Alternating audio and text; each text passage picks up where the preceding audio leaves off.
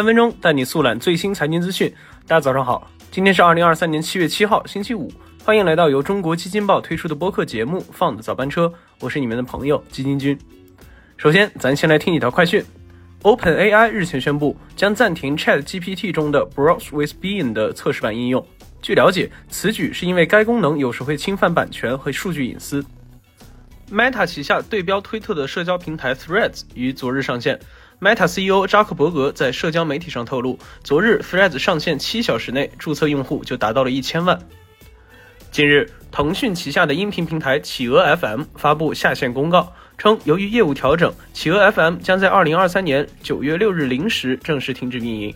据悉，企鹅 FM 最早名为萝卜 FM，主打零流量收听，多场景下为用户智能推荐精选节目。近日，安徽起点智能新能源汽车有限公司被申请破产审查。起点汽车成立于2014年，曾是明星新造车企业。据悉，从2015年到2019年，起点汽车完成多轮融资，融资总额超过170亿元。快讯之后啊，我们来一起聊一聊昨天在上海开幕的2023世界人工智能大会都透露了什么信息吧。七月六日，二零二三世界人工智能大会在上海开幕。从二零一八年开始，每年一届的世界人工智能大会作为一个世界级的合作交流平台，将世界最尖端的人工智能相关技术、行业精英们汇聚在一起，共同展示最新研究成果，探讨未来人工智能技术的发展方向。全世界多名大佬纷纷对自家的生成式 AI 相关研究做出了分享。下面，基金君就带大家一起来了解一下。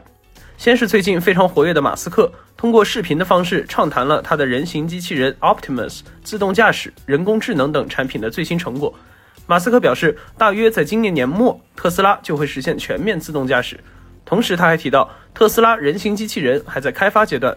他认为，地球上的机器人数量最终要超过人类的数量，这似乎是发展趋势。当然，除了马斯克外，国内的许多大佬也在大会里透露了企业布局 AI 的新动向。网易 CEO 丁磊表示，网易 AI 大模型正在加速覆盖百余个产业应用场景，其中网易伏羲有灵众包平台今年将为十万人提供 AI 新职业。而华为轮值董事长胡厚昆透露，华为将在七月七日的华为云开发者大会上发布盘古大模型三点零版本。同时，腾讯高级执行副总裁汤道生透露，不久前公布的腾讯云 Max 将迎来新的升级，该升级会在腾讯论坛发布。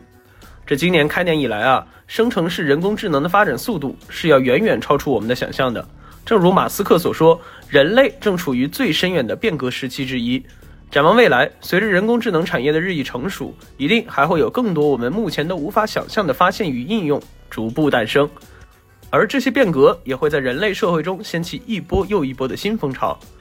金军想问下各位，你们最希望人工智能为我们的生活哪方面带来改变呢？好，以上就是我们今天放的早班车的全部内容了。感谢您的收听，祝大家周末愉快，我们周一同一时间不见不散。